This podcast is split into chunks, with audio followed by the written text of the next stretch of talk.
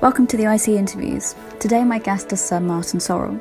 Sir Martin founded WPP, the advertising agency giant, and left in 2018 as the longest serving chief executive of a FTSE 100 company. Now he chairs S4 Capital, a younger advertising company with a focus on data and content technology. We talk about his views on what an economic recovery might look like post COVID, big tech, regulation, and more.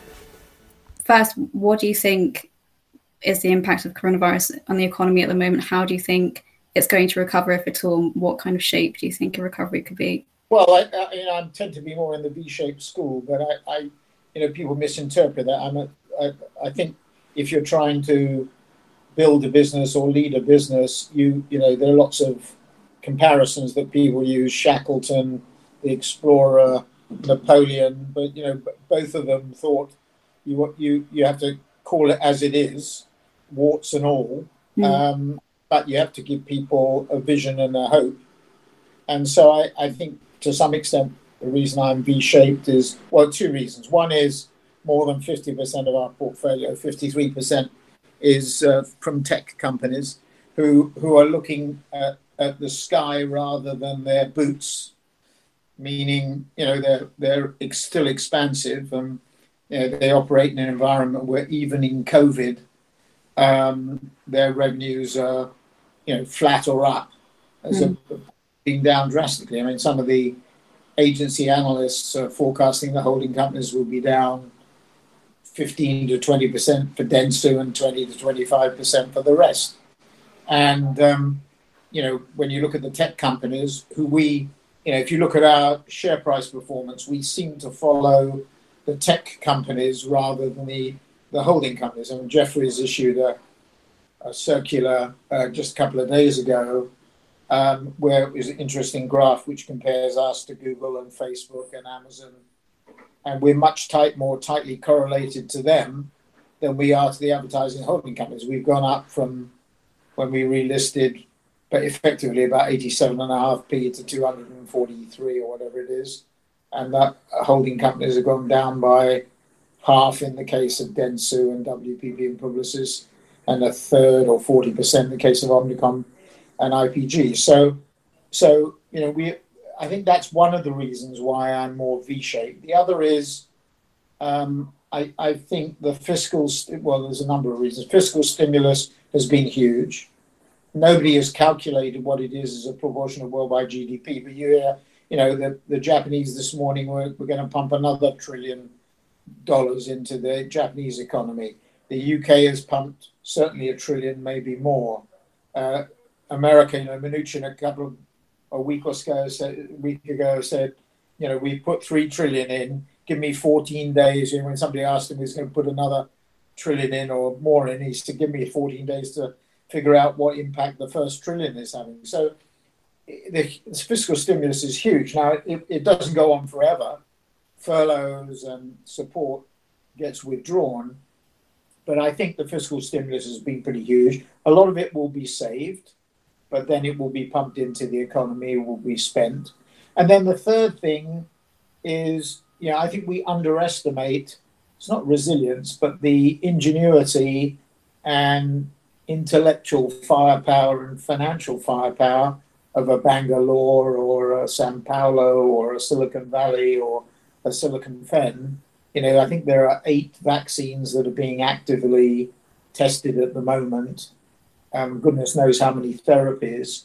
And I just, I just think, you know, a lot of people sit there and say, well, it takes seven years or five years normally to produce a vaccine. I think we're being unnecessarily gloomy about it. And, and then there's another point, a fourth point, which is this was a black swan. I mean, technically, it wasn't a black swan in, in the Taleb sort of dictionary because it was a known unknown rather than an unknown unknown. But, you know, basically people had forgotten about Bill Gates and Trump's report on in 2018 on uh, pandemics spread by terrorists. I mean, that was the prime reason they were thinking about a pandemic. And the British government forgot about their plan, and the Singaporeans took it. And so when this came along, everybody overreacted. Rightly, I'm not criticizing it because one death is sufficient, let alone to to to over egg it, let alone three hundred and fifty thousand or whatever the body count is now. Uh, but you know, running through the whole policies that you see, whether it's governments, federal, state, businesses, they all over egg it because we were caught by surprise, we weren't prepared, and you know they're they're concerned about what people might think or worry about. So governments fearing, you know, this government here, I'm sure they're all terrified of the Royal Commission or the parliamentary investigation that will be inevitably followed. It will report five years hence, but you know, and they're they're always over egging it. Mm. So I, I, I think you know the it's a harsh thing to say because I you know and I'm in the vulnerable group. I'm over seventy and therefore I have to be more you know I'm type two diabetic, diabetic as well. So I have to be sort of careful. But my view is that we we we it, we took it too far for understandable reasons. I'm not criticizing it. You know, I think the British government knew at the end of January that there could be 300,000 to 500,000 deaths here. You, you know, by a simple extrapolation of the mortality rate in China, they knew that. They took the view that herd, although they won't admit it, they took the view that herd immunity was the route. And around mid March, somebody waltzed into the you know, the, uh, the, the daily committee or cabinet and said, I've got a model here from Imperial or wherever it was, which shows that 200,000 people would die. And they panicked. Mm. That's, you know, I think if I'm being critical, because the Germans handled it much better, if I'm being critical, government reversed the policy. They won't admit it, but they did. And and now, because Boris almost died, because Dominic Cummings, you know, had all the problems he had, it's natural and naturally from a human point of view to to overdo it. Mm. So what do I think? I think um, Q2 is a bloodbath. I think Q3 will get relatively better. Q4 will get relatively better, and 2021 we may not be back to uh, you know where we were in 2019. I'm talking about Germany. I'm talking about S4 sure. because S4 is doing very well uh, relatively. You know, we had a good, not good. We we we thought we were going to be up 30 percent. We budgeted 30 percent top line, and it's only 19 percent. But in, in, in comparison to what everybody else is doing, it's strong. I've seen the April numbers, um, and they look, you know, better than anybody else. So I, I just feel, you know, I think for all those, the other final thing is you have to pick the V, um, as we put it, and the, the game, if that's the right way of putting it, is to pick those sectors that will be more V-shaped or U-shaped rather than L-shaped or W's or chair shapes, you know, down and then, you know, ratchet down. So clearly, tech, healthcare, enter, um, home entertainment and gaming, those areas are clearly V-shaped, maybe even more than that. Um, U-shaped might be some of the packaged goods categories, although some of the packaged goods categories are doing very well. P&G had a record first quarter. You know, Reckitt and Benckiser, you know, if they got cleaning products or detergent products, they're doing well. Um, the, the travel and leisure business, uh, holiday, uh, hotel business, you know, that's probably L-shaped or a very flat U, or maybe you know we might be W-shaped if we get secondary infections or reinfections. But you know, I'm I'm sort of sort of a bit bullish on that. I don't think we will to a significant degree because I think the tracking, testing, sort of uh, protocols are now very significant. But um, but you know, I think it, it's it's a shock to the system. But I think we will relatively recover in Q3. I, I mean, use the word relatively. This is not we're going to be better than than, than we were. I'm, I'm talking about us. I'm talking about generally, and Q4, and then into 2021 it gets better. Mm-hmm. Um, and this has been a terrible experience for everybody. It will permanently change habits, which we can discuss in my in my view. Um, so we just have to get on with it. Do you think that the media industry will kind of track that V shape, or do you think? I think the digital part of it will. I think the analog one. Michael Nathanson of Nathanson uh, whatever they call themselves in, uh, in, in America. The, he was one of the best media analysts, wrote a, a note yesterday and, and, and said, you know, it's sort of U-shaped in his view. Depends mm. on how you his the lines between his dots for each quarter, because you, you could actually construct a V shape from what he's saying. Mm. But um, what was really interesting was analog was down 15% or whatever he had, and digital was only down three. Mm. So the answer to your question is it's going to be much more V-shaped in the digital part of the industry. You know, the addressable market is about 550 to 600 billion going into COVID. So if, if, if the media markets are down 10 or 15%, say it's 500 to 550, last year digital was about 245 I think digital will still grow this year overall. And we're forecasting it's going to go from 45% to 57.5% by 22. And Michael Nathanson forecast it would be 67%, I think it was, by 24. So the the the down the downside for digital is less, the upside is greater because even in Q2 we're seeing switches from analog to digital media you, you have three you have three levels of effect. You're on consumers. Uh, we're shopping more online. Thirty-two percent of American sh- households are ordering groceries and essentials for the first time online. That's huge. Mm. Um, we're, we're shopping online. We're educating our kids online. The, the, the technology is not great and, and the or as good as it should be and the curricula are not as good, but they will be developed. So that will be fast. That's one of the ingenuity areas, right? Along with telemedicine and, and other other areas. So we're shopping online, we're educating online, and we're communicating like we are at the moment online. So huge acceleration there. Alan Jope tells the story in China uh, during SARS when he was running Unilever China. Chinese consumer came online in droves and they remained. You know, you set up your account you're used to it, it gets delivered within two hours or 20 minutes, you know, you're going to do it. I mean, you know, I can order fish from here, fresh fish, and it's here in 15, 20 minutes. Mm. A motorbike. I mean, it's incredible what you, you know, and you never did that before. And you know, if I walk there, it would take me, the whole process would take me an hour. Right. It takes me two minutes. So, so, so that's one at consumer level. At the media level, uh, paper journalism taking another beating. You know, bizarre example is the Jewish Chronicle, but you know, a lot of newspapers and magazines suspended their paper versions during COVID, and I don't think we'll come back. They'll move to more on digital. The streamers, Netflix and Disney Plus. You know, Disney Plus, 50 million consumers.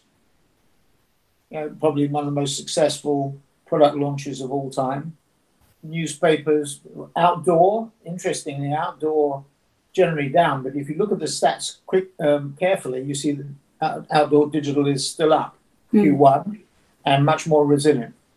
And then, you know, what else is going on in media? I think that's probably oh, free to air television under pressure from the streamers, and you know, will the model continue to work? You know, audience is declining, audience is getting older, so it's ITV. You know, ITV will drop out of looks as though it'll drop out of the FTSE 100.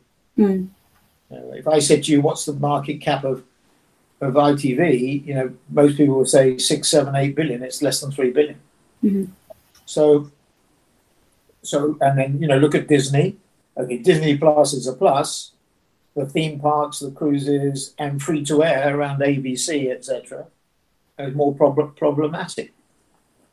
Um, so that's media. And then the third area, so you've got consumers, media. The third area is enterprise. Um, and where enterprises are run, you know, and the enterprises I'm talking about are what I call the controlled, the uncontrolled listed companies. So these are the companies where there's a separation between ownership and control, where management doesn't have a big shareholding, like a WPP, where the board have nothing. And therefore, it's a job for the management. And you know, McKinsey say that the average FTSE 100 or S&P 500 company lasts for about 17 years. And, you know, I think these companies, these uncontrolled listed companies, after after the great financial crisis of 08, when growth was steady. You know, it wasn't as good as before. Ironically, despite the fiscal stimulus that we had in 2008 or 9, it, growth has not been that great because inflation has been 0 mm-hmm. or even negative, and very little pricing power, therefore focus on cost. So if you were running one of those companies and you're a CEO, you, on average, you lasted for five years, you would say, well, what can I do over the next five years? Well, you know, I can increase my top line by two, three, or four percent along with GDP. I can cut my costs a bit. I can buy back stock, and I can grow my EPS by 0 to 5 or 5 to 10. And, you know, that's a reasonable legacy. Mm. COVID 19, all bets are off. Q2 is a bloodbath. All the status quo has gone. The, the apple carts have been upset. So we might as well get on with this digital transformation we hesitated to do before because it would cause so much disruption and I don't want to disturb the status quo. So I, I think I think that's going to be very powerful. Well, it is already. You see it. You see it already. Mm-hmm. I mean, mm-hmm. we had a, a dinner with twelve CMOs, CDOs, chief digital officers of American companies. We had a virtual dinner with them for an hour and a half a couple of weeks ago. It was really interesting. All twelve of them said they were getting pressure from the C-suite transform digitally. One of them said, "My I've scrapped my 2024 marketing plan. It's now my 2021 marketing plan." Wow. So, so I, I think you know big digital acceleration. I mean, I'm talking my own book, obviously, but I think, you know, if you test out the hypothesis of those three levels, you, you get data from companies that are saying that's what they're going to do. Mm. I mean, it's, it's very clearly like an incredible period of flux in the in the industry.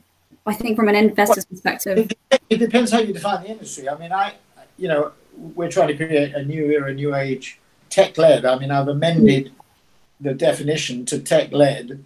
And that may sound trivial, but it's fundamental because when I look at the Jefferies circular, for example, it compares us to the, you know, our price, share price performance to Google. I mean, it's a fancy uh, comparison to Accenture, to Google, to Facebook, to Amazon, not to WPP Publicis. Mm.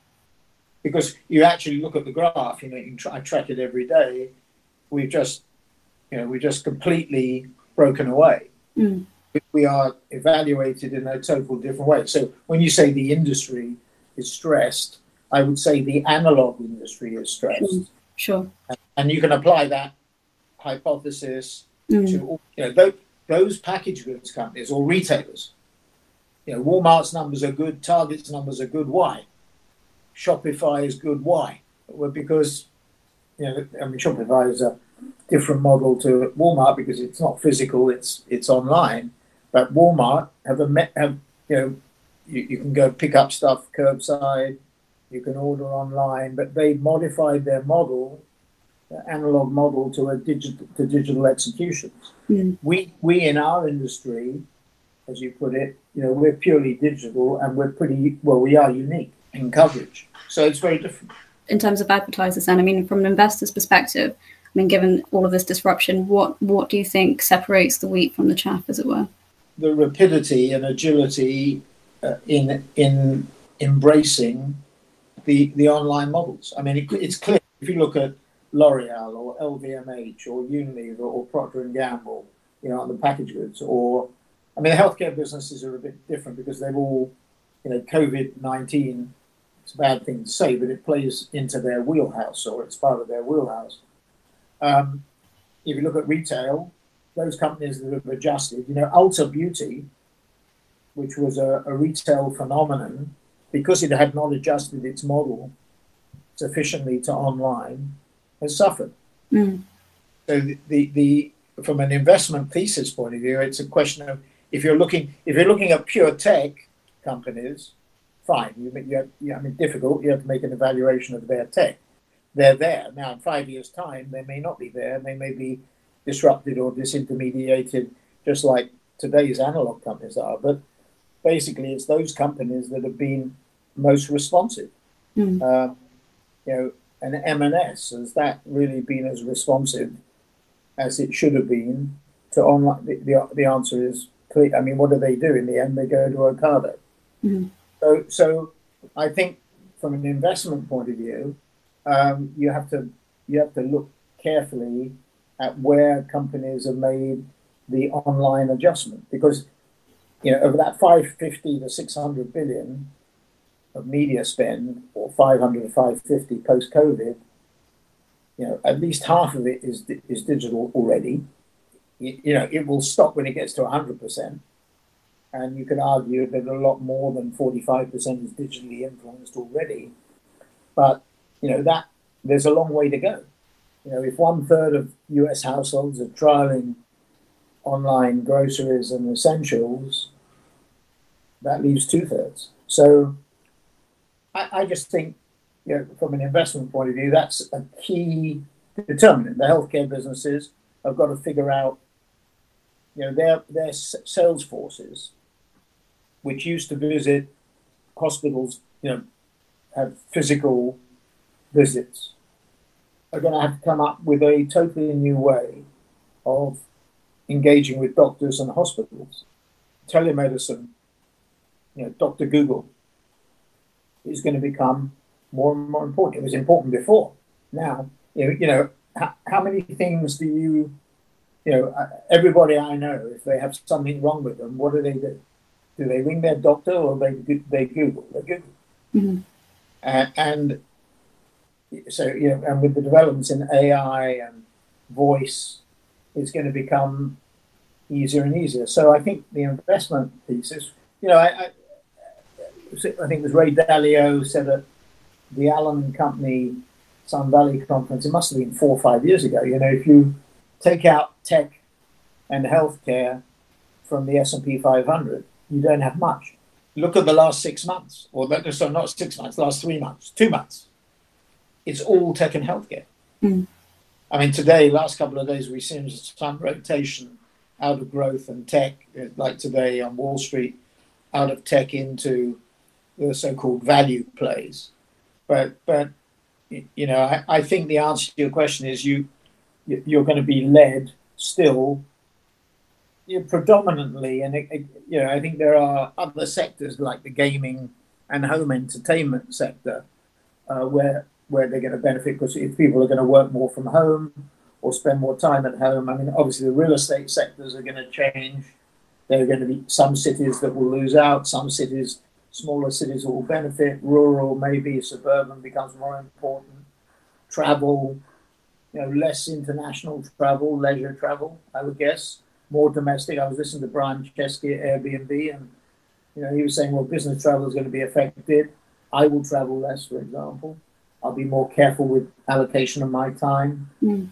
and and on leisure, I, I think I probably will travel closer to home.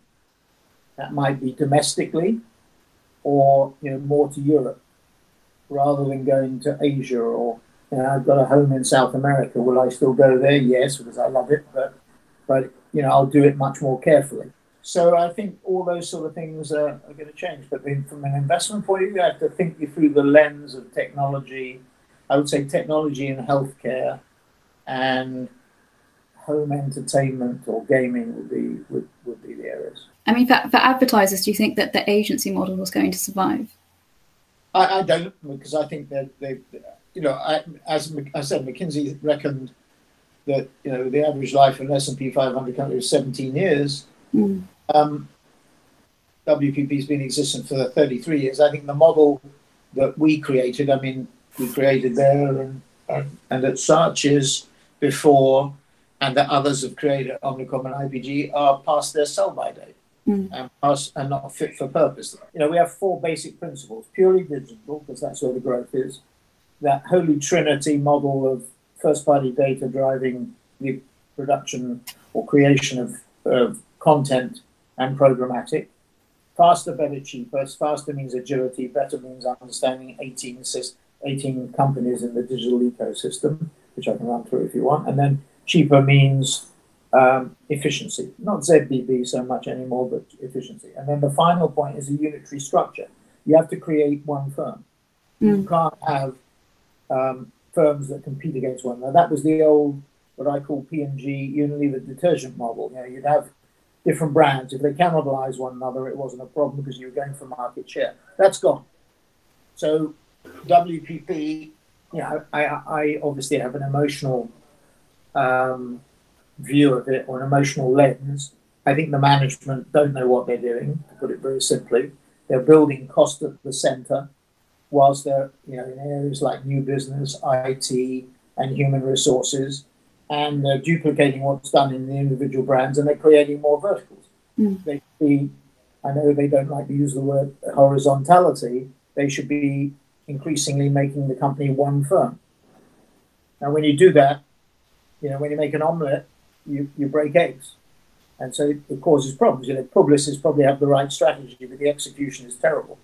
So my view is they're probably too unwieldy now. They're too traditionally orientated, coming back to what we were talking about. They've got too much of the analog part to them. So the, the only route out for them is breakup uh, or private, you know, private equity privatizes it and dismembers it. Mm. I don't I don't think they can work. They're not fit for purpose. They're probably it's probably too difficult to do.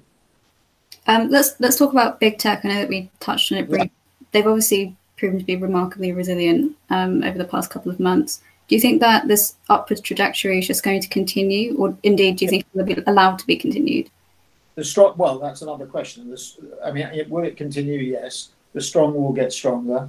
You know, you see Amazon 25% up in the Q1, 4 billion of excess profit being dumped into development projects, hiring 175,000 people, you know, at a time when you have 36 million people out of, out of jobs in the US, uh, putting a billion dollars into creating a COVID 19 sort of uh, testing, tracking set of devices, which they can, you know, once they've implemented inside Amazon, they can license the software outside, so they created a new revenue stream. So very astute. Why is he doing that? Well, first, first, firstly, I think there is a genuine motive to make the world a better place in a very at a very difficult time, but it's also because it's an instinct of self-preservation because it is likely that the regulatory, you know, when when companies hit one trillion, I remember Lloyd Blankfein, I think it was when Apple hit one trillion was the first one.